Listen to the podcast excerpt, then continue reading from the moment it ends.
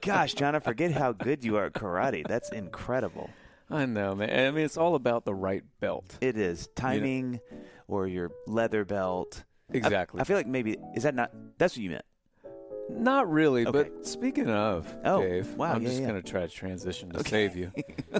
Finally, Dave, warm spring days are arriving. Am I right? Gosh, isn't it great? You know what? I need a new pair of shades that I don't have to baby. Do you know what I'm saying, John? I don't want to take care of them. Let me put them on, take them off, and not have to worry about it. Hey, Dave, I know exactly what you mean. Sorry, I didn't mean to rant. Knockaround is the solution.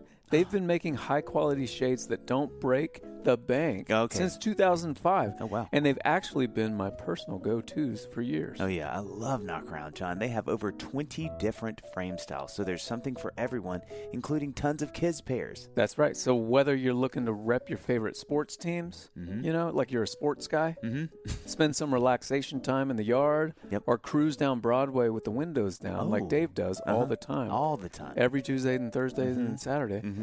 Knockaround, that's what you need. Yeah.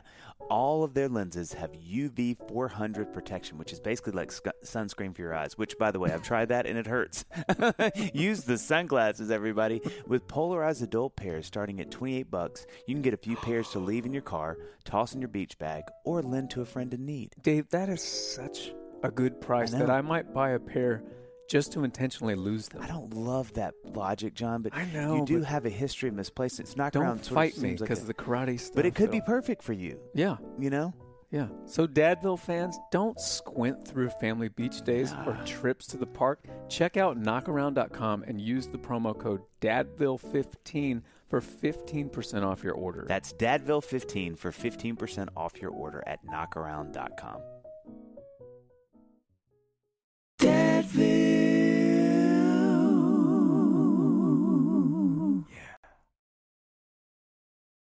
Hi, I'm Dave Barnes. And I'm John McLaughlin. And welcome to Dadville. Dadville is a podcast where we talk about life, love, and the pursuit of awesome dadding. It's funny thoughts and deep talks. So please, enjoy your time here in Dadville and enjoy this episode with Andrew Ripp. So say what you were just saying about nose wax. What were we talking about? Nose wax. There is a nose waxer like a nose wax. Guys, you're checking in on Dadville. You can tell we're already having a good time. Having a great time. This guest. You stumbled upon the right party. And it is an Andrew Ripp party. So today we have the distinguished. You're really tan right now. Thank you. Yeah, you are. And you look strong. I was just going to say that. Are you getting stronger? I do work out. Is that what you're asking? Are you talking just in the spirit realm? You're in the category. No, I always knew you were strong spiritually. I want to be clear on that. But you're definitely in the category of someone where you're like, that person for sure works out. I needed to do something for myself after the year of COVID. Okay, so this is a recent thing. These arms weren't here in 2019. We're made for walking. Thank you. January 2021, I was like, something needs to change. I need to make some serious moves. Started working out. Started really going after it. Well, it's not like you looked bad beforehand. Thank you. I don't know about that. Okay. Well, you clearly didn't see me at the end of 2020. No, this is my first time seeing you. Yes. It's only been audio form before. That's the truth. I had this kind of idea to... I guess we can go into this. I have this idea of making a record around becoming kind of like this character to release these specific songs that carry a specific thing. I know this is kind of lofty. Let me keep going. Hang in there. We're with you. Hang in there. We might have to edit this part out. We'll see. No, I'm in. This is what the people want, Rip. This is what they need, man. So I've recently kind of started releasing songs that come from more of kind of my like faith walk, my what I've been learning that through my life and prayer life, and what comes out of songs beyond just hooky melodies and cool stories. There's actually an opportunity as a writer to share truth, pair truth with melodies, and then they carry a whole different kind of power. Right. And I've learned that just based on being in a season of life where I listened to music and felt the power of it lift me out of circumstance. Yeah. So in this time, I kind of made I don't know, maybe it sounds a little cheesy, but almost like planted a flag in the sand. When I write songs, I'm going to recognize the power of it and the gift of it beyond just entertaining somebody for 3.5 minutes. But like, this is an opportunity to pair what I've learned in my life to a melody in hopes that it might lift somebody else up. Mm. Yeah. So in that thought process, I realized, wow, these are kind of like, songs are almost weapons in a way, where we pass out weapons to the army, if you will, and they get to use them in their own battles. Yeah. So I had this idea, what if I became a character that I'd want to receive a weapon from? Wow. What would it look like if I became the guy that you would like, you could see him in your life, who would you take a sword from and be like, okay, dude, it's on. Yeah. Somebody that's done it. Mm. Somebody that has become and embodied this warrior. Wow. So I don't know. That started it. And that's kind of why, you know, I got into it at the beginning of the year. This thought process of becoming a character. Wow. To deliver weapons to the army. Wow. Okay. Yeah. So since then, have you come to this crossroad? I'm picturing you in your writer's room and you're like, all right, the flag is in the sand. Yeah. We're not just going for hooks. We're going for meaning and that's power. Right. And then I can imagine immediately, if that were me, the next idea that would come to me would be so candy pop. Dude, straight pop goes the weasel. It would be like a hit. And I would be like, dang it. Okay. Diet starts tomorrow. I'm going to finish this song. Yeah. That's right. Man, you say writing room. My writing room is the like taking a walk with my dog or on the bike in the park. My personality is very... I'm a 7 on the Enneagram, if you're into that or whatever, but like just very, I like freedom. I don't like walls. I like freedom. I like cruising around on the bike, get on the skateboard, go work out, sit down at the piano for 17 seconds, scream a song into my phone, back on the bike. Yeah. That's my writing room. So for me, it's more about kind of getting into a place where I'm not in my head.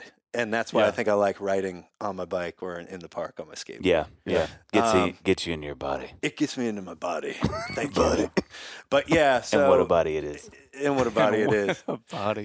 And dude, the whole idea of becoming the character is not something that like...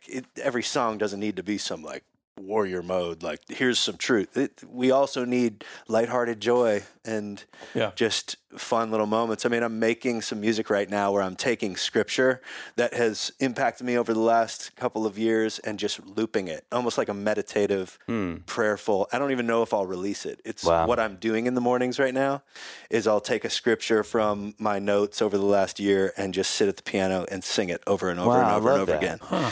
And it's helping me to kind of get myself into that place where I'm out of my head and in my heart a little bit more. Yeah. But yeah, that all plays into the physical kind of getting into the gym and getting myself kind of centered. Yeah. Interesting. So everybody they know you now. They're listening. They're going, if I didn't know him, I love him. And if I already loved him, I love him now. Yes. There's so many Google image searches of Andrew right now, happening right now. There is one Andrew. When I moved to Nashville. You guys have the weird Google image. When you look it up, you're like, how did that picture ever make it out of our phone and into the world? My Wikipedia page looks I was playing at like a family reunion or a class reunion. That's what it looks like. I think that my Wikipedia photo, I mean, the last time I looked at it was probably 7 years ago, but it's me playing electric guitar on stage, which they got, whoever took that picture, they got the one time. Did you, when that happened. They had mic'd the electric? They mic'd with the straight stand? It was the sound guy. Took the photo. He runs my admin. Yeah. Oh, my God. Here's a fun fact. To your point, you know, Wikipedia is super duper like stringent about that.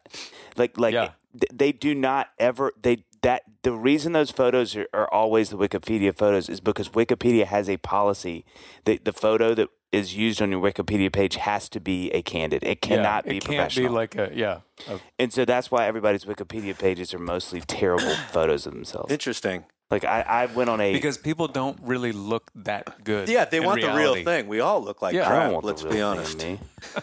That makes me sad. Okay, so hold on. We're never going to get this intro. Yeah, this intro is going to be the outro. The outro, and so that was Andrew Ripp. Let us tell you a little bit about it. Let's take it into the outro. Into the outro. You didn't finish your picture about this story about that picture, so it's a picture. It doesn't matter. It's a candy. I took a picture. I was fully clothed in the bathtub in my tiny little apartment, and somehow it wound up. Yeah, that's the one. It's all over the place. I did a fully clothed bathtub in my first like super pro photo shoot. It was at Nirvana. Like there was a Nirvana shoot that they actually looked cool. Yeah, in the bathtub together. Yeah. So I was like, I'm gonna be cool. You're like, dude, me and the Vons, dude. I'm like, hey, let's snap a few pics in the in the fully clothed bathtub. Who hadn't done that? Okay, so this is what we call the brag sheet, Andrew. I'm gonna brag on you for a minute. You ready? Go there. Okay. Andrew Ripp is an American singer and Grammy-nominated songwriter based in Nashville, Tennessee. Mm. First broke into the national music scene as a songwriter. His contributions, such as Ryan Cabrera's album, You Stand Watching, have charted on the Billboard Hot 100, Top 40 Mainstream, Pop 100 Airplay. 99.9. But it's still on there. Pop 100 and Hot Digital Songs charts. As an artist, he has released 5 studio albums. Is that right? Feels like more than that. I feel like there's more, but hey, man, it's semantics. This was from 83, so it may be a little outdated. Rip's second album, She Remains the Same, was released on September 21st, 2010. Who produced that? The best producer of all time. Breaking the top 100 on the Billboard New Artist chart. I didn't know that. His third album, Won't Let Go, was produced by Grammy Award winner Charlie Peacock and was released on April 16th, 2013. In 2020, Rip was nominated for a Grammy Award. How about that? For co-writing the song Rescue Story by Zach Williams. He just had a #1 song on the radio. Come on. With his song Jericho. So let me ask you a question. I wanted to insert a few things in there. I know you did. I would not. We'd mute you out. So here's what we ask everybody after I read that. Like when you hear that, how, like what do you think? Like how do you respond to that? I immediately was like, okay, so honored to have been able to work with so many incredible people. Mm. Let me say that first. But the part that I wanted to insert was right after the made record with award-winning producer in 2016, and then insert, which led to panic attacks and a mental breakdown. That well-worn path. Yeah. I mean, everything's a gift, though. So I do feel like all of those little kind of like landmarks in my life, right? That's the thing about being a musician. We get to like mark these moments. Every couple years we get the photos. That's what we used to look like. That's a great point. Exactly. I never thought about that. It's like this journal that's in the world for everybody to read. You know what's funny? I've never thought about that. Mm. It's so true. It's like our job carries this intrinsic timeline. That's documented, I think a lot of other jobs don't necessarily have that. Right. But ours does. I've never thought about that. And it equally, you know, it includes the brilliant moments that just occasionally touch us and the worst, most embarrassing moments as well. Yeah. Right. So let me – I want to talk about this and maybe we can circle back when we get to sort of the L.A. season of your life. But – and this is cheating because – I mean, I know you so well. Right. So this is, I have to admit, like, to all the listeners, I have the inside scoops because we're such good friends. So I have to be careful. I was laughing with John before, who, I mean, obviously you guys are friends too, but I was like, I got to be careful the questions I ask because I know so much about your life that it doesn't turn into like, John's just sitting there like, I don't know what any of these references are. What are we talking about? Yeah, what are we talking about? Well, and also when you give your answer, Dave can be like, that's not really true. The truth. Keep going with that. Yeah, you're lying. I love half of that. Yeah, give me the other half. Yeah. So, but I do want to address because I think this is something a lot of people probably don't know about you, and which we can get back to when we sort of talk about LA. But I mean, the Ryan Cabrera thing is such a fun fact to me about your career. That's it's such a big part, you know, because I know it was a little bit of a launching in some ways of your music career, but it's so random to me. Right. It's like I forget about that with you, even though it's such a big part of your story. But I bet you a lot of people don't know that connection, you know, and how that factors into your story. Yeah, I remember I just moved to California in the like early 2000s, and I was watching TRL. Do you guys remember that? Carson Daly, just slinging all the latest pop hits. And I remember seeing Ryan on there. I didn't know him yet, but I saw him, spiky hair. You know, handsome fella singing these sweet songs, song called On the Way Down. And it was like popping off. I was like, this is awesome. I'm going to get him some songs. I told my friend who was sitting with me. Yeah. Oh, I didn't know that. So I'm going to get him some songs. And I had a 5-song EP that I had made, not to release, but just like of songs that I had written. I'd maybe written 10 songs in my life at that point, but 5 of them were on this CD. What do you mean not to release? It wasn't about me as an artist yet. I was almost just like putting some things together. Like, this is what I have. So wait, what? When you see him on TRL, and you're like, I'm gonna get him some songs. My original intention was to write songs, for other artists. So that's why you're there. Yes. That's why you're in LA. Which is no offense. I love you. Thank you. That's ridiculous to me that you can sing like you can sing, and you're like, I'm just gonna write songs for other people. Well, I think it's more. It was more of a like a confidence thing. Yeah, I got. I feel that. Do you know what I mean? Or attainability. Like it's probably. Yeah. Yeah, I got that. I get that. But did you really want to be an artist the whole time? But you didn't. You weren't at the point where you're like, I can't say that out loud. I'll say I want to write songs for other people. I don't have the answer other than I knew that writing songs to me was really. Like, I felt like I could do that really well, and I hadn't really focused on being, and still to this day, have not focused on an instrument, including my voice. It's been more about, crafting something that will be accessible for other people. And I remember the moment when I saw him on TRL, wow, my songs kind of fit this without me changing anything. Were you in L.A. at the time? Yeah. I was in L.A. at the time. Excuse me. I'd heard through a friend... Everybody knows everybody out there, like including in Nashville. When you're in the music industry, you wind up linking up with people. Right. So I had a friend who knew Ryan, and I didn't know that until I saw the TRL thing, started talking about my experience. I was like, I want to try to get this guy some songs. A friend knew that he was going to be at the Viper Room one night watching his roommate put on a show. The Viper Room. So I went to the Viper Room with a CD with my name and number on it. You best believe I was that guy. That's amazing, though. So classic. Walked into the Viper Room. There's Ryan at the bar with his buddy. Turned out to be a guy named Brad. Brad Alessi. He was going by Brad Alessi. Brad Pitt was there, but he wasn't at the bar. Sure. So Brad Alessi was there. He was in the acoustic set. With his buddy Ryan at the bar, and his friend was playing. And I was like, okay, how am I going to do this so it doesn't feel weird? Ryan gets up and goes to the bathroom. And I walk up to Brad, his friend, didn't know who he was. Wow. I said, hey, if I give you this, will you listen to it? I write songs. And he's like, totally. And I was like, my number's on there. Give me a call if you guys dig it. And cut to maybe 2 hours later, they were in the car. Ryan calls. He's like, what are you doing tomorrow? Dang. Come on. It was awesome.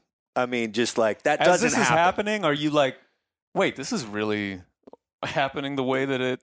as easily as it could possibly happen. I felt like... You're like, I'm thinking I'm supposed to do this like 800 times, and then maybe one person will do this. Yeah, and those are the stories you hear, you know. Right. But, like, but you have to admit, there was a small party that was like, yeah, you're calling me. You don't walk up to that bar. Why would I do that without that kind of confidence? It's the same guy who sees him on TRL and is like, I'm going to get him some songs. Yes, that's what I mean. Yeah. That's what I mean. That's right. There was that kind of confidence in the sense of just like, oh, I've got something to say here. I've got something to participate. Yeah. I had something to give. How old at this point? 24, 22. Yeah. Younger, 21, 22. So your little heart is still intact. Hasn't been broken yet. That thing was just perfectly kind of that purple-red color. It's just beaten away. Yeah. No issues. Ready to attack the world.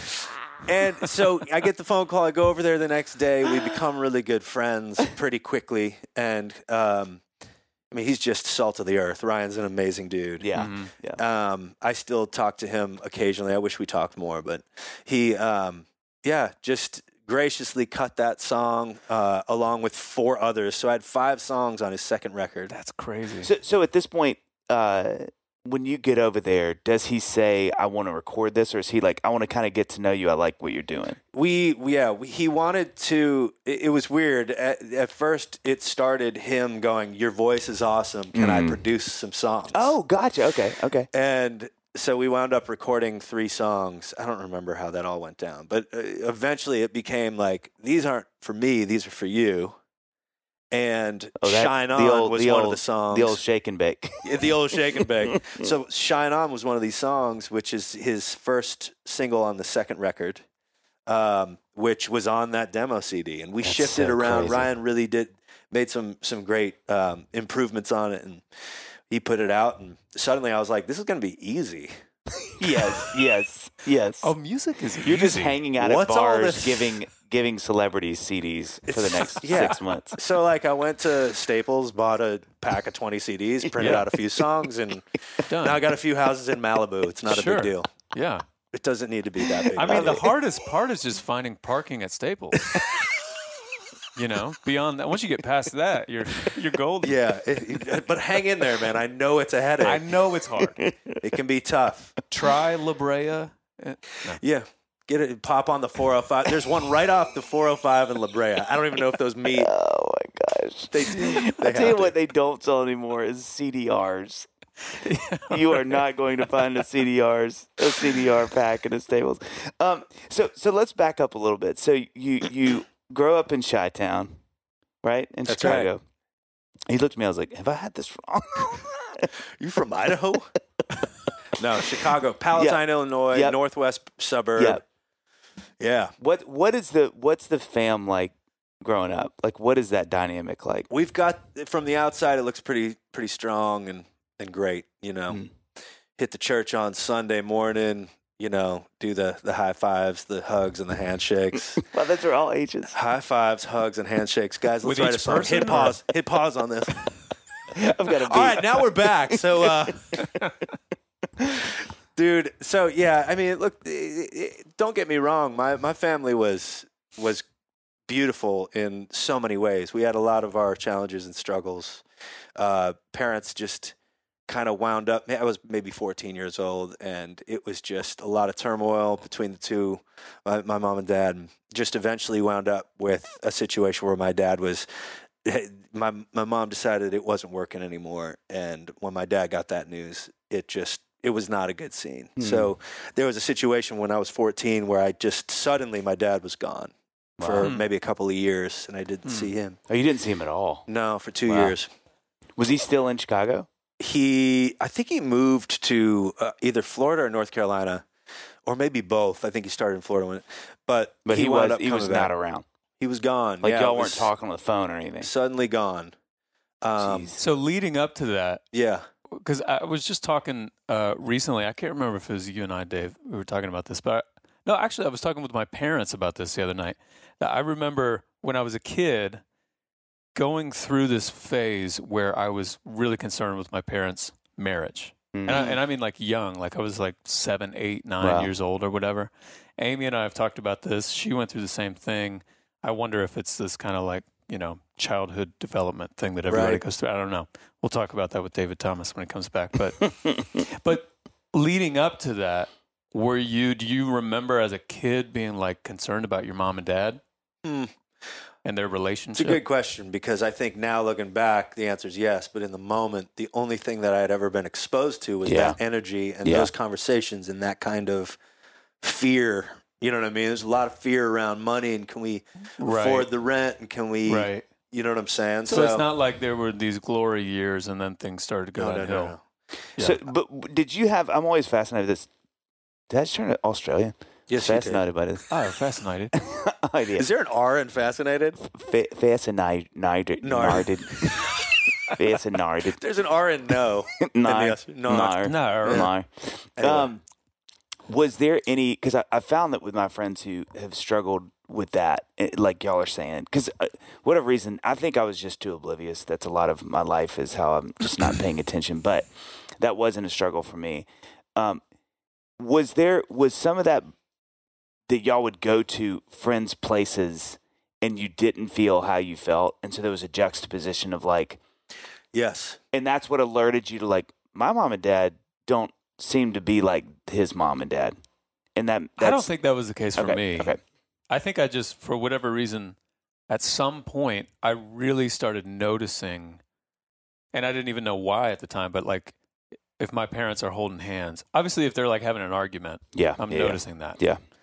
If they are affectionate and and they kiss. I remember just liking that. Yeah. There was something about security. Security. Needing to feel secure. Maybe it's something with this is my armchair theory, but when you start to go to school and you start to spend maybe more time out of the house than you do in the house, your little brain wants to come home to stability. Stability. That's a great point. But that wasn't the case for you. That's really good. You went to other friends' houses and observed something different. Well, yeah. I mean, again, it wasn't that my parents messed this up. It was just they were having their own experience. They were doing the best of what they had. But when I went to other people's homes, I remember I can specifically recall a Holy Spirit kind of peace, this thing that I'd heard of at church but never really experienced it until I walked into this specific friend's home where nobody had to say anything. I just felt secure. Wow. Yeah. It didn't take my parents holding hands for me to go it's going to be okay. It was no, I can just, there's something happening in this place. Jeez, that's amazing. And they gave that credit to the Holy Spirit. And I remember being this isn't, up until that point, that idea was kind of Mickey Mouse to me. It was fictitious. It was just an idea. Yeah, right. And now I'm that's what that's called. That's a presence of something. And that's how it feels. Yeah. And I was well, if they can access that in their home, I want to access that in mine. And I just remember being exposed to something that I knew now was possible. Wow. I wasn't in a place to be able to usher that in. I didn't know what that looked like. Yeah. But I knew it was there, and I knew it was within reach in some regard. So when your dad comes back, yes. How long is he around before you head to L.A.?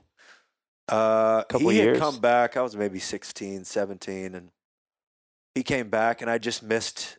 I remember we talked a couple times, and I wound up doing a little bit of work with him at 18 years old, right after I graduated high school. We did some work together. He refinishes old bathtubs and tiles and appliances, and in Chicago, you can imagine all these buildings downtown are just as old. So he would get these huge projects and need help, and I jumped in on a few of them. I was a horrible employee, just disaster. But he was my dad, and he it was a lot of grace. He's going to come good, Ryan. So what was your relationship with your dad up to 14? Were you guys close? We were as close as we could possibly be. My pops did there was a lot of worth tied up in performance. I was a baseball guy. Uh-huh. Or at least I thought I was, but my dad was a baseball guy, so I was a baseball guy. So baseball was the language. That was the thing. He was very, and I've learned so many incredible tools that I still use today because of those years of him teaching me how to, if you really want this, you can. Nothing's impossible was a big kind of theme over what my dad would always give me, which was so great to have. But I remember maybe 12 years old, there was a travel baseball team I wanted to make, and these kids, they were playing over 90 games a year. So it was incredible amount of baseball for a young kid. But I was so stoked because my friends were making this team, and I wasn't quite there yet, but I really wanted it. And I remember going to my dad and asking him, I don't know what I need to do to make this team, but I it's all I want. My boys are going to be together all summer, and I don't want to miss out. Mm-hmm. He's if you want to make this team, we're going to make it undeniable if you really want to do it. So we were out there. He would have me out there practicing before practice for 2 hours. Yeah. And he had a bucket of tennis balls instead of baseball, so he could throw them faster. Uh-huh. So if it would hit me, it wouldn't hurt. So he was chucking the ball to a 12-year-old, and I learned how to hit it. You know what I'm saying? So over that time, I just kind of learned, and I wind up making the team. It was unnegotiable. I was that good because we had put in the time. Really? So it paid off. Totally paid off. And it was an incredible year being with my friends. But I just remember that I go back to that a lot. I'm if you really want something, wow, get in the trenches and do the work. Yeah. You can dodge a wrench. You can dodge a ball. That's right. That's exactly right. But my pops, as many difficult times as we've had, I can also come up with equally as many beautiful times. And I think we can probably all relate to that. Yeah. Mm-hmm. Oh my gosh, Dave. What? Do you remember your first time at summer camp? Yes, and I've just so many fond memories, John. I don't want you to tell me about it. I just want you to say yes or no. There is one funny story. Okay, sure. Okay. And also, how about that campfire? I mean, wasn't it the best? Like sitting around, ghost stories, yes. Sing-alongs. Like the cool counselor's got his acoustic guitar out. You know, Brent and his acoustic guitar and that Taylor. It's always Brent. You know, I agree with all that, except for when it was your cabin's chore to have to clean up that ashy, awful mess. Do you remember that? Oh, yeah. And listen, come to think of it, it isn't just the tricky cleanup that can make the campfire bummer, okay? So much more. Last week, we were camping with the kids before school starts, sitting around the fire, telling stories, catching up. That's what our family does. The wind was barely blowing, and the flames were out of control. My whole family was coughing up a storm. How are you supposed to spook your kids if you're hacking up a lung, Dave? Well, you can. If you hack hard enough, it will scare them, but for different reasons. You know what I mean? Now, listen. You're going to love Solo Stove. No, tell me. All right?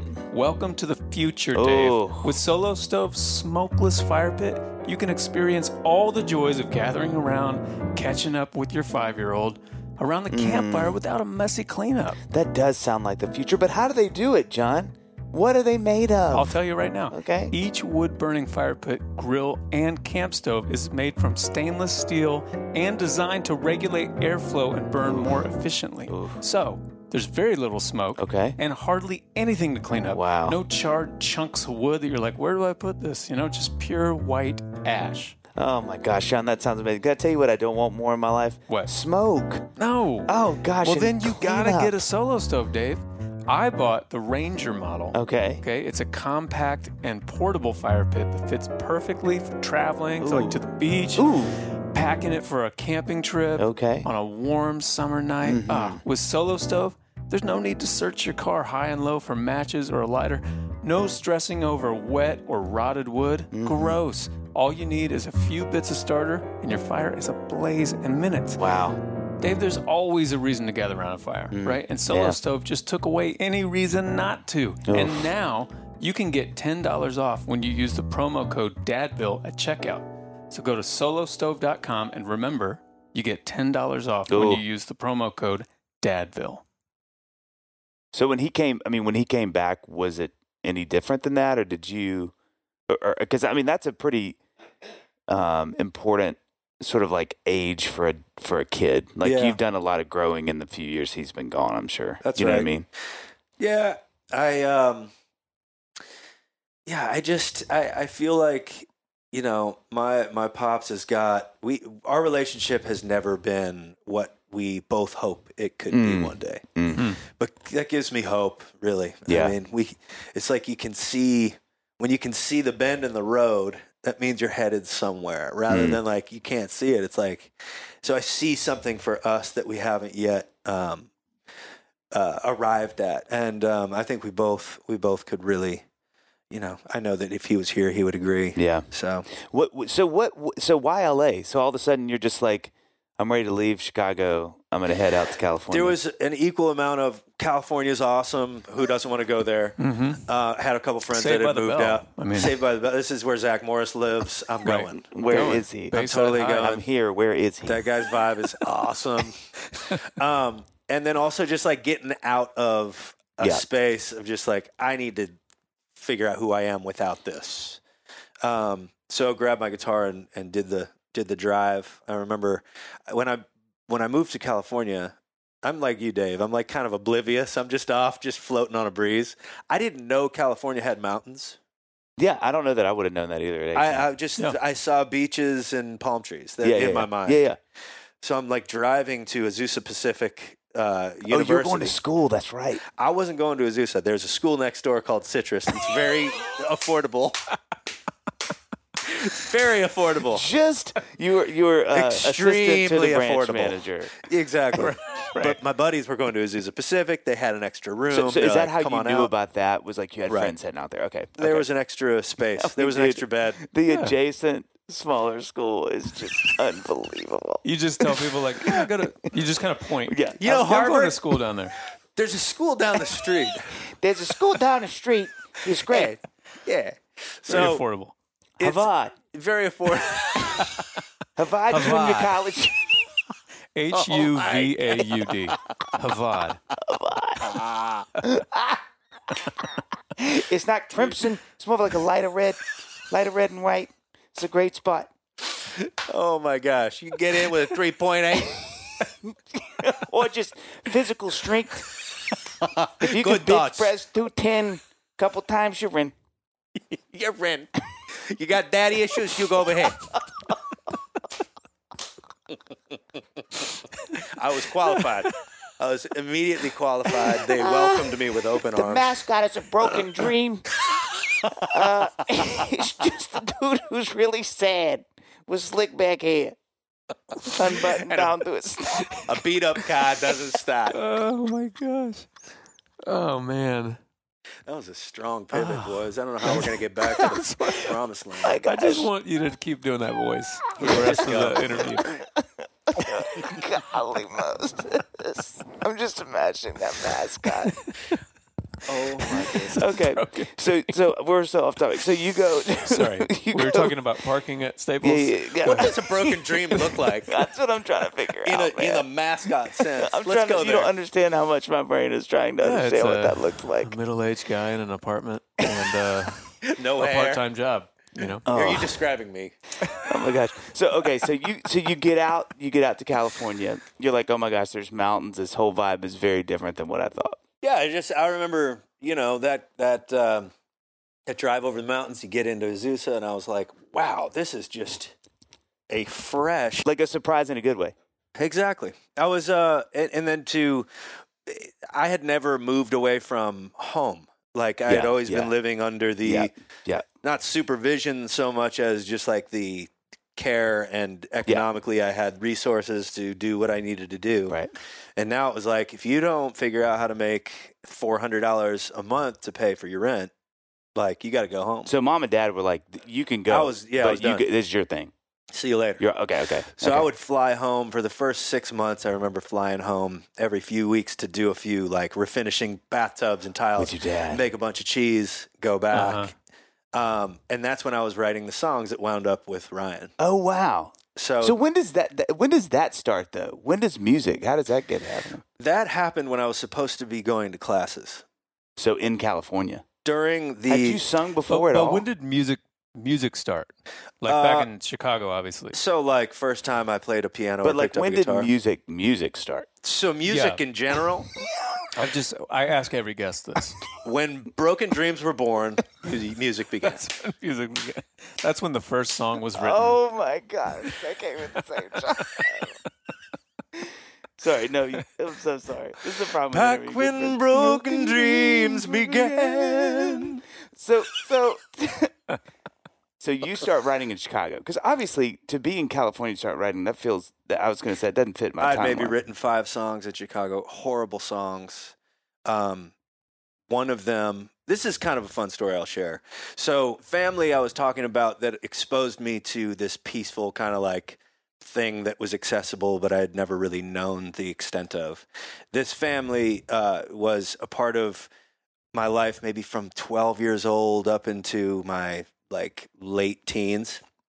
And it's one of the players from the Chicago Bears, 85, a guy named Mike Singletary. I mean, it was his family. The man. Oh, okay. So his wife and my mother had become friends through some church activities that they were doing. I think my mom was like doing an aerobics class. She was teaching an aerobics class. And could you imagine Mike teaching that class? Oh my gosh, yes, please. So she wound up really good friends. And then we would start hanging out with their family. And I was just the Singletary family. And I've asked them, by the way, if I could share just kind of more about them. But they are just salt of the earth, incredible, just like God-fearing, just solid individuals. I mean, they've changed my life just by exposing me to what's possible in that regard. And their family is just really tight. So I remember having had that connection to somebody who's extremely connected, like Mike, because he's in the public eye. After high school, I had maybe 3 or 4 songs, maybe 5 songs. And I called Mike while I was doing these tubs with my dad, finishing tubs. I'm like, I got to figure out how to get into music somehow because I love doing this. And I remember they had a piano at their house when I was young. and I would just sit down. I picked out that song Rocket Man by Elton John and Desperado by the Eagles. Those were my two that I could play. That's interesting because they're not like I was going to say those aren't like necessarily. I was just heart and soul. It was more about like I just loved those songs and I needed to figure. I'm sure I wasn't playing them correctly. Sure. None of that was going on. It was like, okay, here's a chord that I can sing that over. Yeah. But so I'm maybe 18 years old, graduate high school by the skin of my teeth, and make it to a point where I'm like, I'm going to call Mike and see if he knows anybody in the music industry because I have some songs and I need some kind of, maybe somebody can help me. And I called him one morning. He's like, hey, let me make some phone calls. There's a specific gentleman that I know who wound up singing at Mike's induction to the Hall of Fame, a guy named Richard Marx. Oh, yeah. So Richard Marx sang at his huge induction. Chicago guy. Incredible. Yeah. Lived on the north side of Chicago at the time.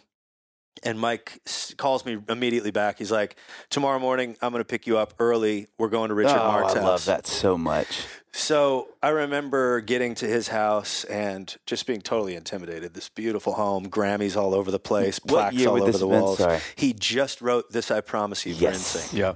I mean, I'm talking, so it was at the top of the charts. I've been to his house in Chicago a couple times. Oh, you have? Did he have the studio built with like the long hallway? The long hallway with all the awards. Yes. That's what I'm walking through there. Like my eyes are going in different directions. Just like, how is this possible? Oh my gosh! You notice I don't have a hallway when you walk in. You don't have a hallway. There's no hallway. You're going to need to build one after the next couple years. Thank you. Put all those awards. You do have a driveway. That's right. You got a driveway, but they're playing basketball out there. We don't want to mess with them. Yeah, they're hooping. So I get to the house, and Mike had the Singletaries have a bunch of kids. They have 7 kids. So I remember there was 2 kiddos with us, young ones, that came to this meeting. Went with you. Yeah, that went with us. And so I just remember this moment. Do you remember the piano room in the studio? It's like this round, wooden, acoustically sound, perfect room. There's a piano in the middle. Yep. So I sit at the piano, and I remember this because I was terrified. Richard leans over the piano, like within 2 feet from my face. And he's like, show me what you got. Dang. And I knew my song wasn't very good. You just start playing. Wherever you go. And then, so I play him this song, and he, much to my surprise, goes, I was going to tell you to move to California, cut your teeth, kind of get into the trenches and do the thing, but I think I can help you here. So that turned into us writing a couple songs together. He wound up releasing a record at that time, which we in this room know is a lot of work and a lot of being gone. Yeah. So suddenly I was just like, it was more and more difficult to get a hold of him because his life was exploding with good things. And I was like, he was going to tell me to move to California. So I called some friends that lived out there in Azusa, the school next to the community college. Havard. School Havard. And moved out there. So that's what pushed me to LA. Did y'all ever reconnect? Richard? You and Richard? Yeah.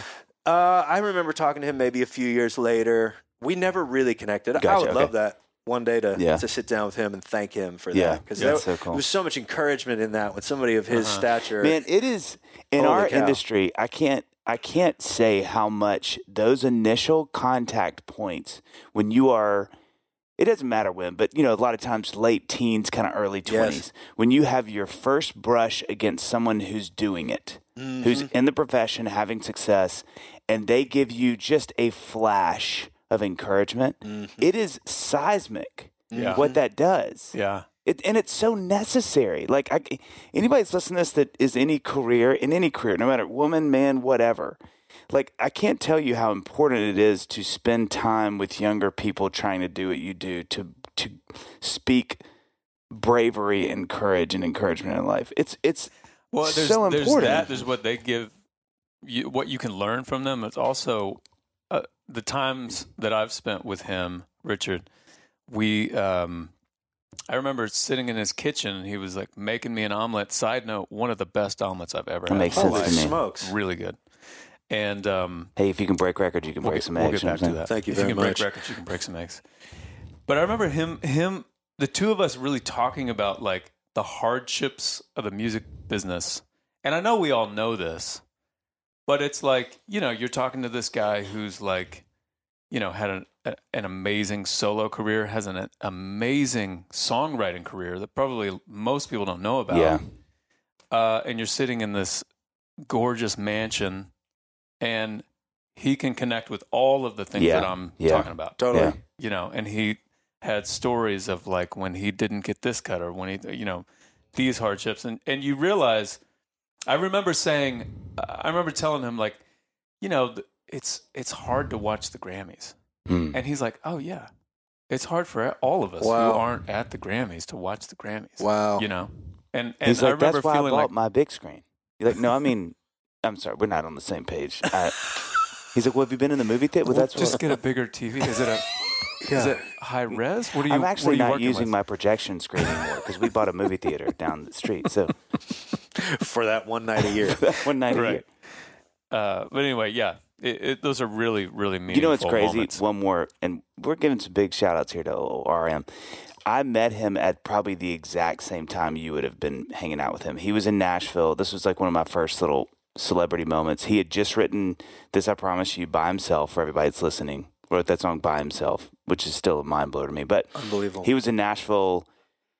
I was interning for a guy on Music Row that had this little kind of like room that he did a lot of audio video sync up stuff. So he would have voiceover talent in and we would record it. And he'd like CMT was doing a lot of like behind the scenes stuff that he would do the audio sync up. So like the video would be playing and he'd be editing the audio to the video, that kind of stuff. Anyway, Richard was renting the room that day for a co-write because he just didn't have a room in town. So I walk in, you know, I'm still in college. I just bought my first Taylor guitar. I'm really, really starting to get into songwriting and singing. And I loved Richard Marx. I had his greatest hits maybe in the car with me at that time in my CD little, you know, CD folder case thing. And so I walk in, my boss, Michael, says, hey man, the room is for, we're not actually going to be working today, so you can just kind of hang around the building and see if they need anything, and then you'll be done, because I was interning. He's like, so then you can bounce. So I was like, great. I said, who's renting it? He's like, oh, it's Richard Marx. And I was like, oh my gosh. Holy smokes. Oh my gosh. So he comes in, and I'm just trying to mind my P's and Q's. And I had a show that night randomly in Nashville. And so he walks in, and he's like, hey man, great to meet you. And he's like, does anybody have a guitar I can borrow for the day? And I was like, I actually have my guitar in the car. And he's like, do you mind if I borrow it? And I was like, oh my gosh, Richard Marx is borrowing my guitar. So it ends up that he had gotten there an hour early because he thought the write was at 10, it was at 11. And so we sat for an hour, just he and I, and talked. And it's still one of my favorite moments of my life because I just pelted him with questions. That's incredible. Like, how'd you get started with? And he just told me, and he was like what you're saying, John. It was just the keys to the kingdom. He was kind of like, but, you know, those moments are – but it's crazy to think that would have been around the time you guys would have met, too. It's interesting because I remember him introducing me to Bebo Norman's music. And was that of any connection? Like, did you tell him about Bebo? Dude. I would not be surprised if I did. Because I remember him saying, I was like, how do you know Bebo Norman? Like, this is a different world. He's incredibly gifted kid in Nashville. He was so energetic and he talked so much. Well, because it's just such different worlds. You know what I mean? I would not be surprised if I would have, if he would have let me talk about that, I would have told him about it. Yeah, because that was the time you were like. Yeah. Oh, yeah. Bebo was in my head-to-head sauce for sure. Totally. So you get to L.A., the album, you are doing your thing, you meet Ryan. Is that your first kind of big bump? Is that the first little bump? Like, man, things are kind of starting to happen. Yeah, I mean, outside of the Richard Marx story and then the Ryan moment where he was like, oh, wow, I'm going to do these songs. And then that led to 2 years of me thinking I was going to get a bunch of cuts on records because it was so easy that nobody was cutting the songs I was making. So the songs that I was writing became my first record, which was 50 Miles to Chicago, which had a song called Dresden Wine on it that I wrote for my mama. And Dave, you somehow heard that song through a friend. Bodo. And then called me out of the blue, like somebody called, maybe Chris DeTrey called, your manager at the time, and was like, yo, we've got this guy named Dave Barnes. He's an artist. He's playing these couple of shows. I was like, I don't know who this cat is, but let's do this. They were offering me an opening slot. Yeah. And I was like, I got nothing going on. Let's party. And, man, I've told this story so many times because it changed my life. walking into Hotel Cafe on the first night that we met, played a show together. And I walk in, there's a gentleman named Paul Mabry playing drums, De La's playing bass, Duggar's playing guitar. What a band. And then you were you guys were sound checking. And I walk in, just this punk kid, probably a bunch of pimples on my face still. And you jump off the stage in the middle of the song. You stopped the band and came off the stage to greet me. And that was a big deal to me. Yeah. The servant, just sweetness of you just going, hey, like, I somehow knew I needed that. You know what I'm saying? Mm-hmm. And I didn't even know I needed that, but I still talk about it now. Yeah. That was really special to me. But within 5 minutes, man, we were off to the races. We were avatared. You had told me, hey, you should move to Nashville. I want to help you make a record. Oh, like, this is so awesome. Sounds like, introduce you to my fans. I told you about Bebo Norman. Told me about Bebo. Havard. You know, one of the things that I remember, the thing that's so fascinating, I do want to sort of backtrack, sprinkle over that fascinates me is, you know, I remember Bodo, our friend Lucas Bodo, telling me about your music, and I was like so excited. I heard it. I was like, man, obviously this guy's great at what he's doing. You know, did the thing where I was like, what's he? You know, I'm pestering Lucas for what's he doing? What's his story? Where is he? All that thing. So anyway, I remember getting to meeting you at the thing, and then you sound checked, and I remember hearing you sing live, and I was like, no, okay, I had a good run. I really enjoyed it. I had some success. Yeah. I got to see some. It's over now, but it's over now. Yeah. This is now that I've heard someone sing like this, and so it's fascinating to me that one of the things that I think is you're so superhuman about is your voice, and so it would make sense why guys like Richard Marx would hear it and be like, "Oh my god!" Interesting. You know? But I think that was I knew the record, and then when I remember that show and those couple shows being like, "Oh yeah, this is," and then of course I'm sure I laid on the Nashville spiel. And how long were you married when we met? No, not yet. Okay, not yet. So then you guys got married and then moved to Nashville within like not long, right? Maybe within a year, 6 months. Yeah, it was quick. Yeah. Right before we had met, there was a pretty intense life-changing circumstance that we had both gone through where my wife and I had had our breakup maybe 3 years into our relationship. Uh-huh.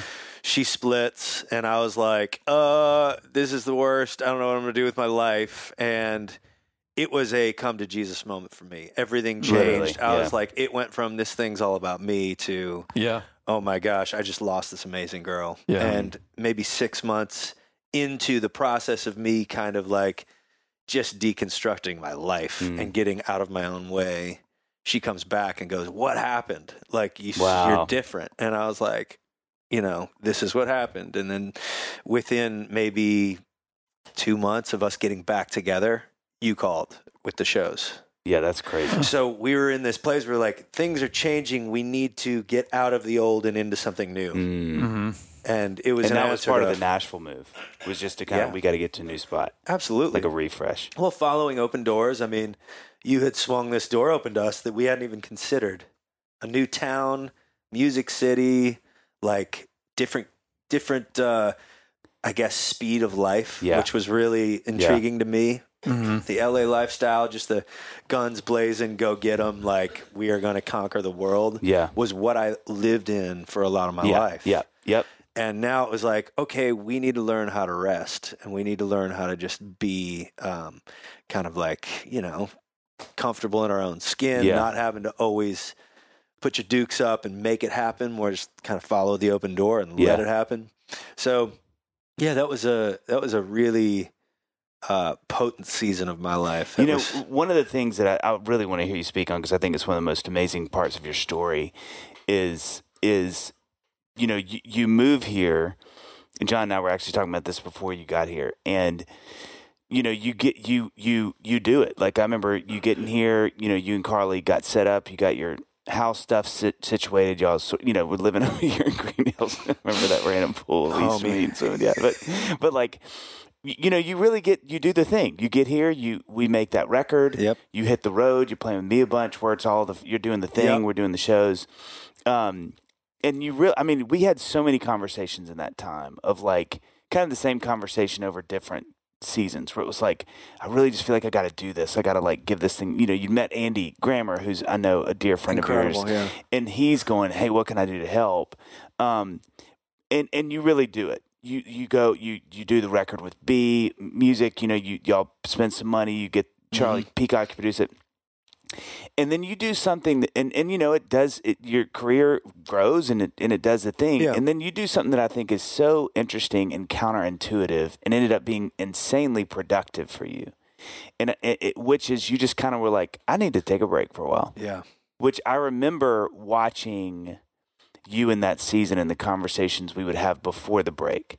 And I could tell you were getting fried, you know, there was that. And you would say that, like, but having the dilemma of, I feel like I got to do this and give it the swing it deserves / I think it's kind of slowly killing me too. Yeah. And that dilemma that I think everybody feels in some season of their life, or I would imagine people do. And then you do this thing that I remember being so moved by and impressed by and intimidated by in some ways, because it was it's such a big move. You know, it's like, you're in that season where people are like, this is when you double down. Right. This is when you go to the big management. This is where you do. Because, you know, you were doing, like, your arc was moving that way. Right. You know?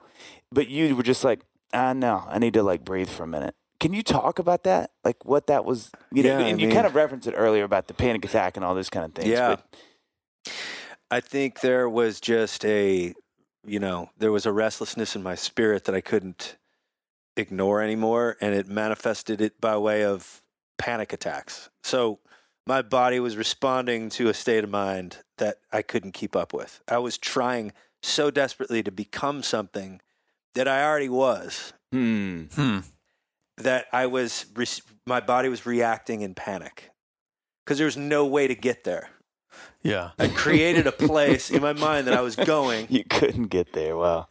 That it is not, it's unreachable. It doesn't exist. And my body said no. And I'm so thankful for it. So I remember writing in my journal about the favor of the Lord doesn't always look like a breakthrough. It sometimes can look like the opposite. It's a panic attack, which was the thing that stopped me from the sabotage of a lifestyle, desperately needing to become worthy of something I didn't even want. So I got to a place where I just, I stepped off the train. It was like, I had, ever since I started playing the piano at the Singletary's house, I had this dream of becoming something. And from that moment to this moment, I was on my way to that spot. Yeah. Right. And I had a realization in these panicky moments where it was like, I'm chasing a dream I made. What happens if I get like I spend my whole life chasing my dream that I missed the dream over my life? Wow. Yeah. Like, I don't want to miss the real dream. Which is great. Yeah. It's hard to overstate how sort of mature and enlightened that you being even aware of that is, for one. For two, it's hard to overstate how scary it would be to stop. Right. Like, and I would imagine that this is not just true for us as, you know, independent musicians in 2018, 2019, 20, whatever. But I mean, just imagine like anybody listening, grinding away at their career. Just imagine like just putting all that on pause for a while. It's such a foreign, it's so antithetical to our culture. Yeah. You know, I think that's going to come for everybody. That's not the move for everyone. I don't think that's the deal. I do think, it may not look exactly the same for everybody. But what's the power move in your life? You're not happy with where you're at. Yeah. You're restless. You're unfulfilled. You can never get to doesn't seem like you ever arrive at peace. Like, what's the power move? The prayer for me was like, what's your dream over my life? And that's my experience. That's how I get clarity is I'll get into a quiet place and just cry out like into the air. I need help. I remember doing that in that time. And it was so clear that I was supposed to leave my entire team. I had nothing on the other side of it. It wasn't like there's an opportunity over here. I have to say goodbye to this crew that I've been with for It was like, no, you have to leave your team and put your guitar in the closet and maybe never pick it back up. Yeah. And I was so ready for that it wasn't scary. Because of the discomfort. Yeah, I was like, I had been fighting it so long that I was having panic attacks. Yeah. So either like, you know, and if for anybody out there that's had a panic attack, I mean, I remember having thoughts like, I know why people take their lives. Mm. I understand that. Mm-hmm. Jeez. And so stepping away from this thing, this pursuit of a dream that I had been after for so long was not it wasn't really an option. Which is where that ideology that your dad had instilled in you gets tricky. Right. Exactly. Right. Because it's like, set your mind on something and go get it. Like that is a powerful and beautiful state of mind, but we need to be careful not to put that into, okay, no matter what. Yeah. Well, hold on with an open hand. Yeah, careful to not, for the unspoken to not be, and this is your identity. That's exactly right. You know? So that was the thing. That was the theme over that season of life for me. It was like, who's Andrew Ripp without a guitar? Right. Man. I remember we had Nashville was really big on Airbnbs at the time. Mm-hmm. And just by the grace of God, we got into this little house that we used for a rental. And so when I stepped off the road and stepped out of music, we had a little side income that I could rely on, which was another gift. Like, who can just step away from work for 2 years? Yeah. Yeah. So that was another thing I was just like so grateful for. But when I stepped away from the team, put the guitar away, I remember ordering just a bunch of lumber from Home Depot. It was like, I need to do something creative. I can't just sit there like with hands folded in my living room for the next 2 years. Like I got to do something. So I had a bunch of lumber delivered and I built just kind of like this patio deck pergola off the back of the rental house. And it took maybe 3 months. It was like an extensive thing. And in that time, instead of listening to music to milk it for inspiration, I was listening to music with no need to milk any inspiration. So now I'm listening to like, you know, cinematic stuff, worship music, folky stuff, all of it. And it's soaking into my bones. And I'm like, this is powerful stuff. Yeah. I've been missing this. It's funny. Like, as you say that, I don't know if you feel this way, Dave, like I can't even imagine listening to music without it going through that writer filter. That's true. Yeah. How many times you stop a song and go start one? Because you're inspired. I'm constantly doing that. Totally. Yeah. Where it's just like, oh, dude. So in this time, it wasn't, I was just listening like a kid again. Johnny. Dave. Call me Jans McGee over here because I am fading fast. I thought the whole thing was a name. You just do the name. Just the Jans McGee. Okay, go ahead. Because I'm fading so fast, man. I'm really missing that second cup of coffee today. Oh, yeah, me too. I need one of those silly mugs, you know, that say, don't talk to me until I've had my second cup of coffee. Yeah, you say that to me, so you would need the mug. Well, the mug would just reinforce it. No, that's true. That's fair. Yeah. But, you know, here's the thing. I don't mean just any cup of coffee. Like, don't just give me some, hey, here's some coffee. No. Blah, get out of there.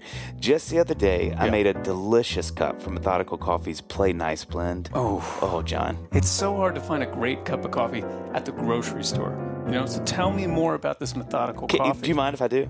I would love for you to. Okay. In fact, I asked you to. And then you asked if I could do it. Sometimes I don't trust you when you haven't had enough coffee, John. You get weird.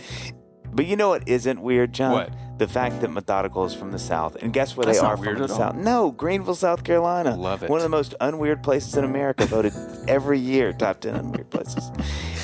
They roast their coffee to best express the life it lived, the place, the weather, the soil, and to honor the skilled people who cultivated it. That sounds so much better than what you can buy at your local Kroger. Don't get me started, even though you just did.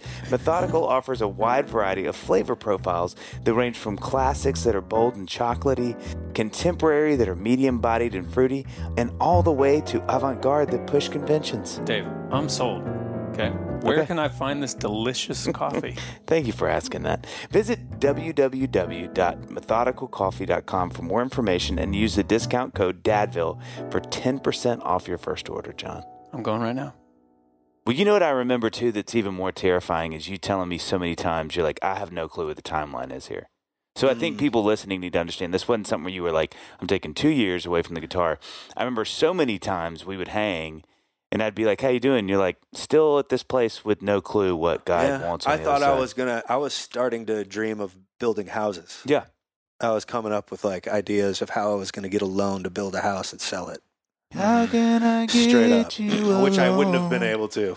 So it was like, that was impossible too. So I was just in this place of just total, it's weird, insecurity, but never felt more secure. Yeah. It was like, I'm at a standstill in the eyes of just like the music industry, but I took just massive, just like nitro booster in my music career by doing nothing for 2 years. It was so weird. Well, and that's the thing that I think, you know, is so crazy about the story is then in a season, you go from a season where you're like, I don't know if I'll ever play again. I don't know. To now you come out of it and then it's like, you know, everything seems to just come up. Those songs that I was listening to while I was building the backyard of my rental my rental house inspired me to make songs from a different place or create from a different place. And I remember calling a really good friend of mine who had done a bit of a similar transition in his life, a guy named David Leonard. He was in the band All Sons and Daughters. And before that, I met him when he was on the road with Need to Breathe playing keys. So to go from this rock and roll thing to a full-on worship band, it's like, what happened?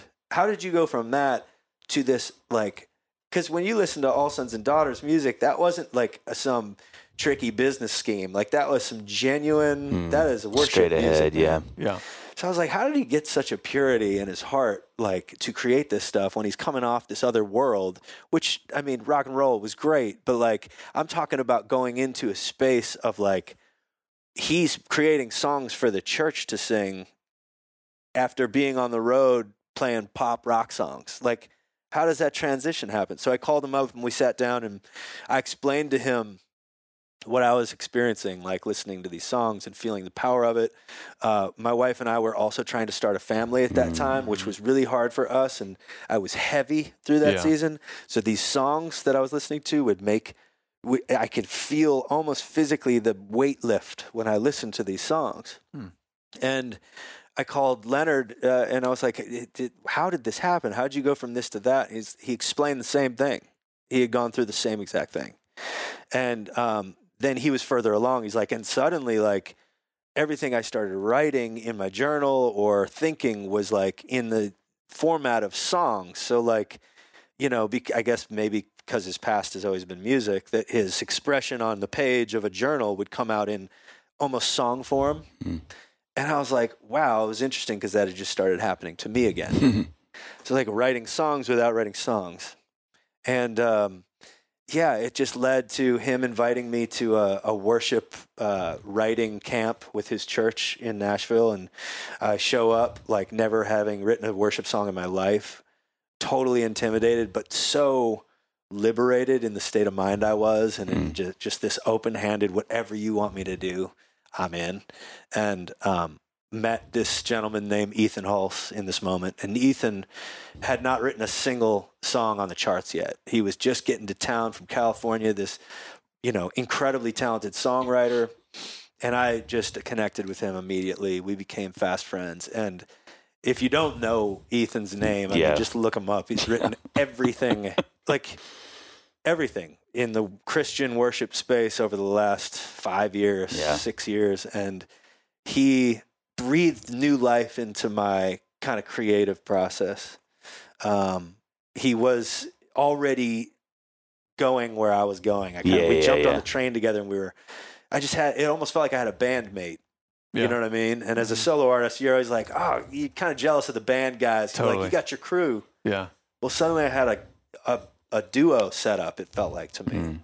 Not that I was going to make duo music, but I just had somebody that I could bounce ideas off of and trusted and just immediately inspired every time we'd sit down to write. It didn't happen like we haven't written more than, I mean, I don't know if we've written a song completely that hasn't been released by me or somebody else. Yeah.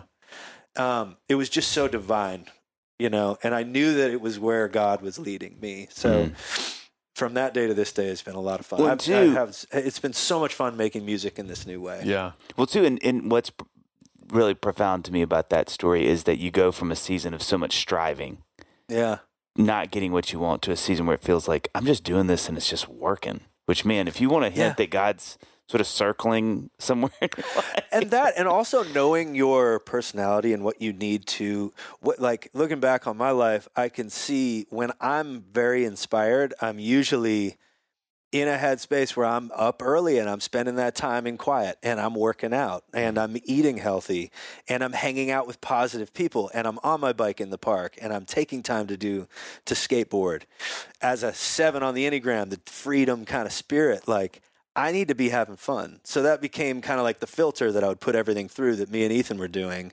It's like, if we're not having fun, I don't really want to do this. Yeah. Mm-hmm. And that's not everybody's filter. Yeah. That was my filter. It was like, yeah. I create much better, powerful, you know, things when I'm having a good time. Yeah, and when I'm not, I get in my head and it starts becoming me trying. Right. So I think it's knowing yourself when you're in the zone and do the things that get you to the zone. Yeah. That genius moment. Not that I'm a genius. That's not my point. But there's everybody's got genius in them. Yeah. How do you get to that space? Like, what are the surroundings? Like, you know what I'm saying? Yeah. Yeah. Two of the things that I think are so powerful. One is that, and I think it's fun. I love talking about this stuff because hopefully it encourages people listening too. But just to see you go from so much turmoil and striving, taking a breath, taking that sort of Sabbath couple of years, and then come out and it's like everything really starts working well, but in such a different spirit. Well, and what's tricky about that as a prescription to people. Yeah.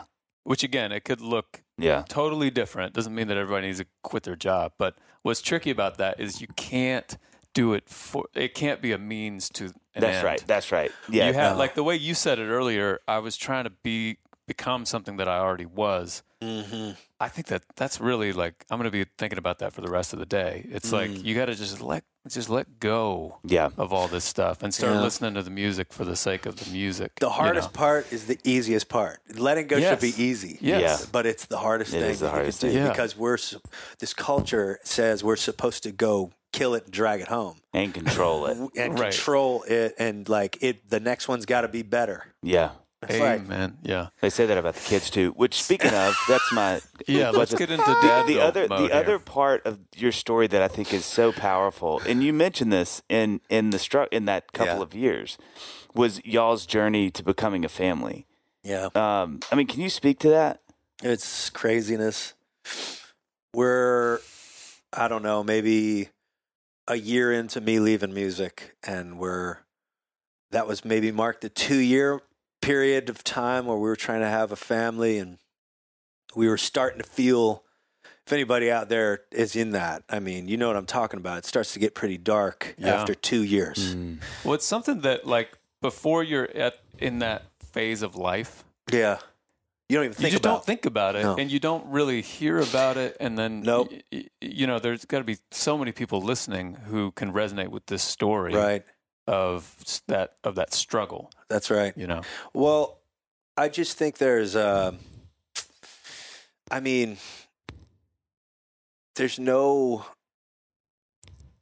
My experience isn't gonna, like, the way I navigated my circumstance is not how everybody should or needs to. Uh-huh. So I want to start with that. But like, I had the fortunate circumstance of having time. Yeah. During the most difficult season of my life. I had time to sit and center, which I can't imagine if I would have been hit with that trial in the midst of a season where we were really struggling to make rent. Like, now I got to go to a job I don't like and navigate this personal thing I've been contending for and not getting the answer to. Like, so everything I'm going to say, like, take it with a grain of salt. Everybody's situation's different. But for me...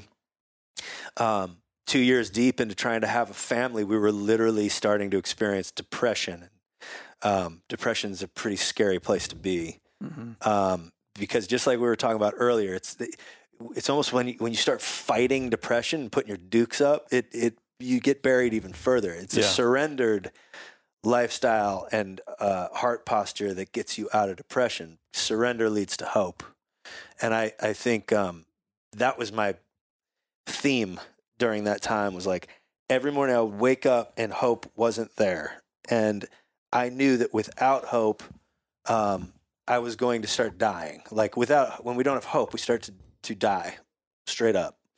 And I had gone weeks where I wasn't finding hope. So I felt my spirit just dwindling away, and I would get so sad. And you'd open Instagram, or, you know, we were in the season of life where all of our friends were having the breakthrough we were praying for. Right.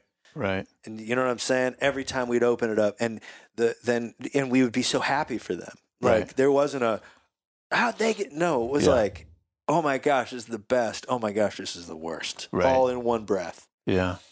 And then another year goes by and we're still in it. And then another year goes by and we're still in it. So we're 4 years deep into this season of life.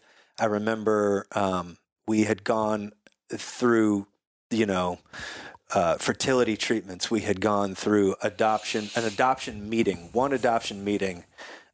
And it was so late in the game that we had already been in this for 4 years and we're exhausted. So we go to adoption meeting after 4 years of trying to have a family, and we get a stack of paperwork that we need to fill out. That was just like, it was like, the best analogy is like, hey, okay, now you're going to start running this marathon over here. Right. You're just finishing this one. Gosh. Right. You're 23 miles in. Probably a really classic scenario. Very. I mean, not everybody goes into adoption at the end of that long of a run, but so many people do. That's right. Yeah. So we took this stack of paper when we got home and just kind of tucked it in the corner of the kitchen, like, you know, and things just started piling on top of it for another 6 months, and then another 9 months. And then suddenly it's, you know, after just rigorous amounts of trying to figure it out, fertility treatments, 5 years of a trial, so many just sleepless nights, exhaustion, our relationship, thankfully, you know, in these situations, you either get further apart or closer together. Right. Mm. And we have never been closer. And I think that was a testament to running to just the surrendered heart posture. It was like, there's a verse that I stand by, is just rejoice in the Lord always. You know, it's not a matter of just rejoice when, you know, the sun's shining. It was just a very simple kind of truth. But when you're in the midst of a storm, to walk outside, throw your hands up in the air and start singing praise is a very difficult thing to do. Yeah. But we would do that together. And that was even more powerful. Just getting together, it's like, this is the last thing we want to do. But that's the finding hope part. Finding hope every day was our full-time job. Yeah. We get up in the morning, it was like, okay, fill your brain with truth.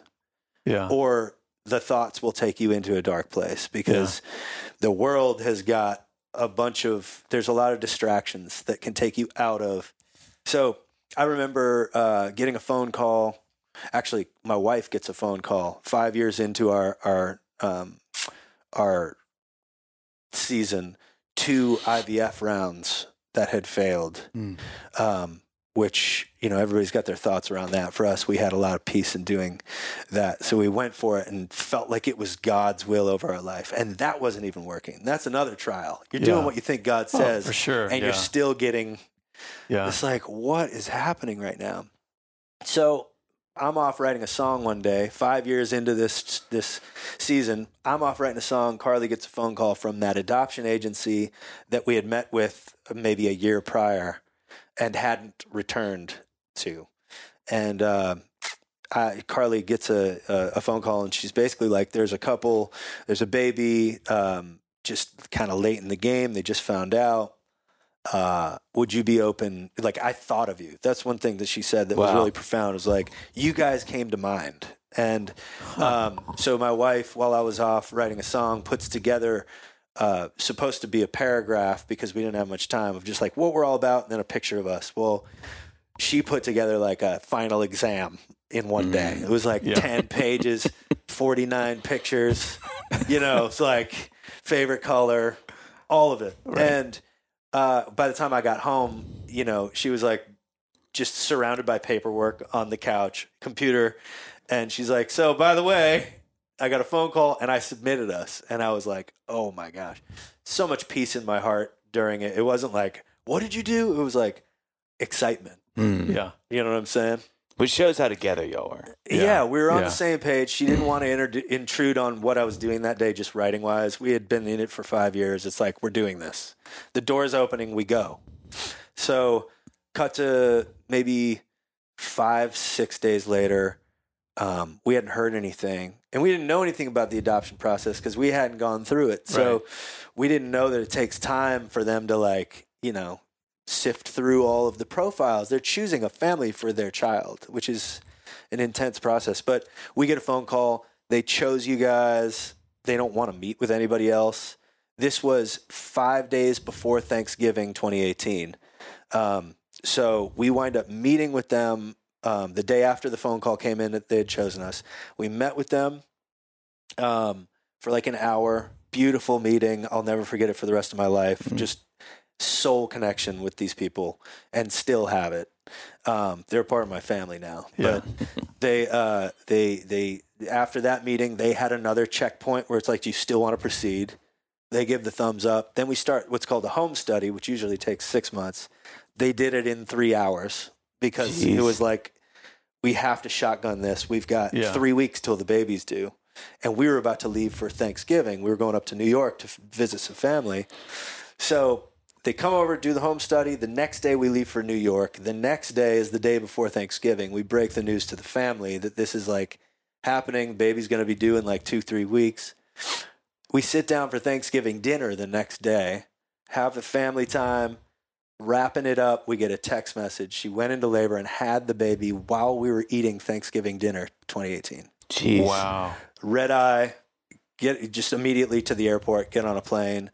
Stopped at Steve Moakler's house, Steve and Gracie Moakler, who were getting ready to have a baby. They'd never had one before, so they had all the gear. So we were like, grabbed their car seat. Grabbed a bunch of diapers, grabbed a few little nightgowns. Went up to the hospital. Met our daughter. I looked through the photos last night, and I don't know why. Like, every now and again, I just want to remember that sweet time of God's just goodness. I mean, it was an answered prayer that I wasn't even really praying. It was like, you know what I'm saying? It was like way beyond what I could think or imagine. It was so good.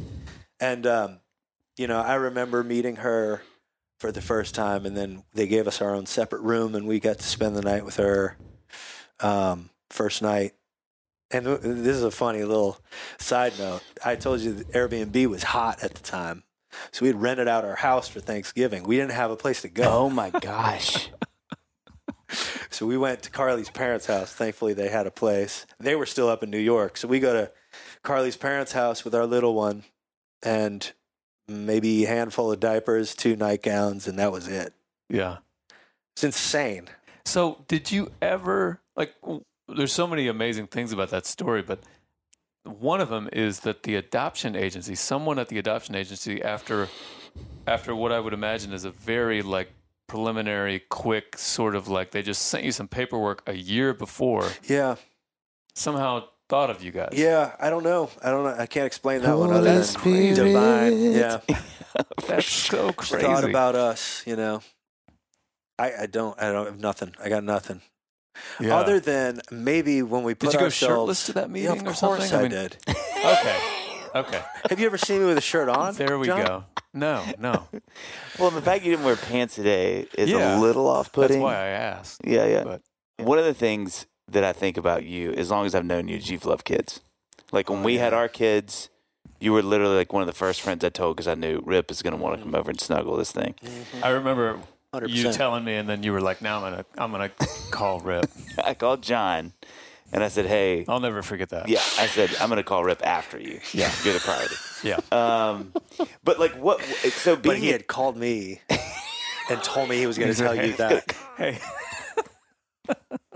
he had just got. He called me quickly, and then he's like, "Call John right back." Call you right back. Well, and I remember I was on the phone when he called you. John actually called me and then said, "I told you." He's like, "You're having a kid." Just got off the phone with Annie. You have a baby. Are you sitting down? Because she is. So what has? So now that you've got little Frank the Tank, who's the cutest child. Cute. If you guys see a picture of this child, it'll burn your retinas. It will burn. It will just destroy you. So what has been surprising about being a dad? Like, what are the things you didn't see coming? I remember saying, because of the intense lead up for us to have a family and a little one, I remember I will never complain. Like, I'm never going to complain. So what? So you don't sleep. Who cares? Right. I haven't slept for 5 years. I've been complaining a pretty good bit. That wore out. That's good for people to hear. It was 3 months in. I was like, praise the Lord. It's 3 a.m.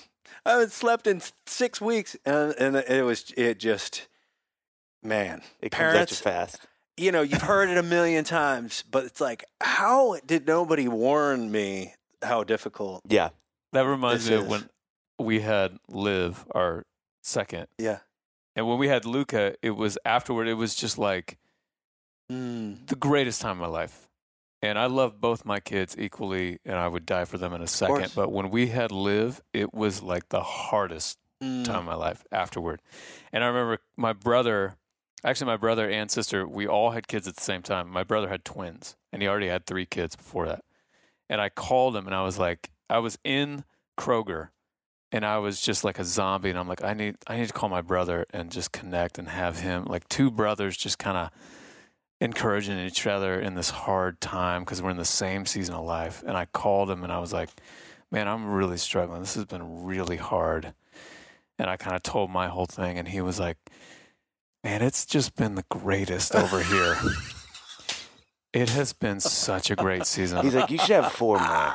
Yeah, he's like, I was holding them and the twins were napping and Sarah was, you know, writing a song in the corner. And I remember just being like, all right, bro, we'll talk to you later. And click. But then, like, a couple of weeks later, we talked, and he was, like you're saying, he's like, yeah, I don't even remember what I said to you. It was lies. It's rough over here. Nothing but lies. It was lies. Sweet little lies, man. Sweet little lies. I mean, it just reminds me, like, you know, I think I felt guilty complaining. Because this is a miracle for us. Yeah. And I'm complaining about it. Right. So it took a minute for me to like make peace with. That has to be a weird, tricky thing. It was weird. How are you going to pray for something for 5 years, get it, and start complaining? Yeah. #kids. I mean, right. That's just the human existence right there. But it did. I felt guilt. Maybe a touch of shame in there. Just a little sprinkle.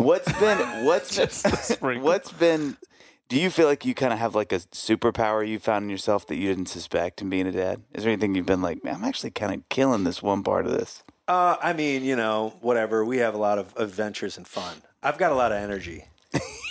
So like, quote, unquote. we're on the bike and I'm going up and down hills with this 30-pound kid now, and it's all good. And we have fun.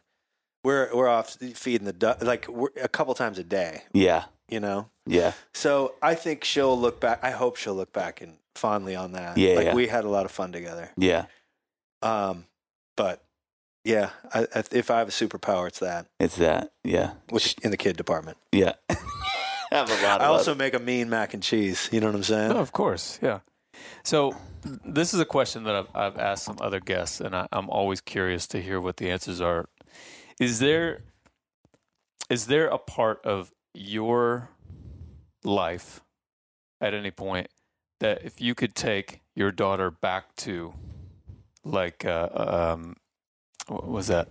Ghost of Christmas Past, that type of thing. Yep. Yeah. You know, you guys go back so that she could see you in this scenario, whatever it is. What would that be? I mean, it reminds me of the moment when I really wanted to make that team, and I did the work, you know. Yeah. I did the work. I have, you know, it's not easy making songs, but it's always been a natural gift to me to be able to just kind of pick up the guitar and play something and just sing something. Yeah. That doesn't take much work. Right. I don't think I was that naturally good at baseball, but I did the work to get really good. Yeah. And that's what I want. I might take her to that moment and be like, check this out. I mean, I was all right, but it wasn't like this guy's a stud and can just play. Right. So to maybe kind of walk her through what becoming a master at something looks like if you really want it. You know, maybe that I was so I was a pretty insecure kid, so I don't know if I'd want to take her back to those moments. Right. Just like, well, there's me trying to be cool. It's always interesting because the thing, I think somebody asked us that on like a Q&A maybe. I don't think I came up with this question, but my first reaction, the first thing that came to my mind is I would want to take my kids back to a time where I was being bullied or made fun of. Yep. So I would want to take them back to something like that so that they can see it's going to be okay. That's going to happen to you. There's That's really good. Like, can I redo mine? No, but it's so interesting because... That's really good. There's something telling about us in what our brain immediately goes to. You know what I mean? Mm-hmm. And it's interesting that the first thing that came to your mind is, yes, this thing that you want your daughter to know about just how to navigate through life. Mm-hmm. But also it was one of the points that you brought up about your dad. It's one of the moments that you brought up about your dad. That's right. So I'd have to imagine that it's twofold in your reasoning of bringing, her back to that. I look back on that moment specifically with my dad very fondly, which we've only got a couple of those that I really go back to. Yeah. So maybe that's why. Yeah. Maybe that's why I hadn't thought about that. I'd never thought about that question. But I do remember doing a kind of therapy session at a place called Onsite here in town. And there was an exercise where they walk you through. It's like a close your eyes and picture this. You're at the top of this kind of hill and you look down into the field and there's a bunch of kids playing soccer. And one of them branches off and starts kind of walking up the hill towards you. And as he gets closer, you realize it's you when you were a kid. And you get one moment to share a drop of wisdom with that kid. And then he goes back. And I just remember being like, the theme of it, I don't know if this was word for word, but like, there's nothing you can do to be more loved than you are. It's just like playing this game, winning, being the stud, being the star. So I knew these are two contradicting things. Like I just told you, like you can become whatever. Right. So I think there's like a balance in between. These are all tools, but when we get too carried away with one of them, we can actually...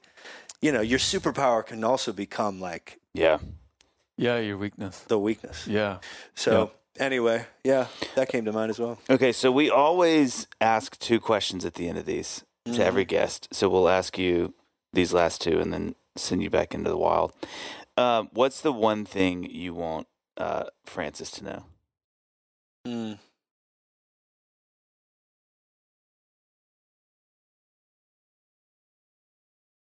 That's a good question. I mean, I might have just said it. Yeah, and there's layers to that one, too, for me. With an adopted daughter, she's never been more loved. This wasn't secondary.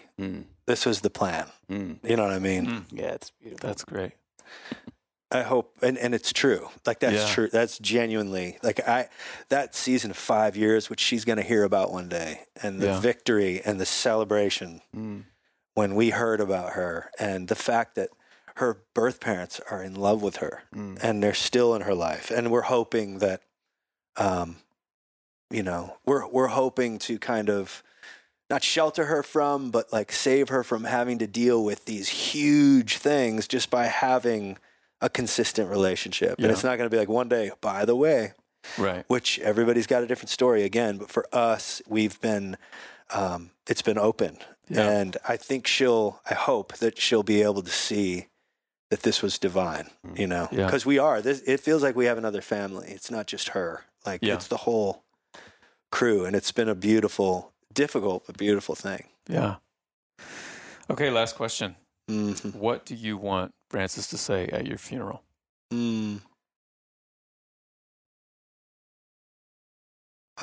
I'd always hope that the thing anybody would say, but especially my daughter, is that he loved Jesus. And that's just, from my experience in my life, when I'm going after God, all the other pieces fit.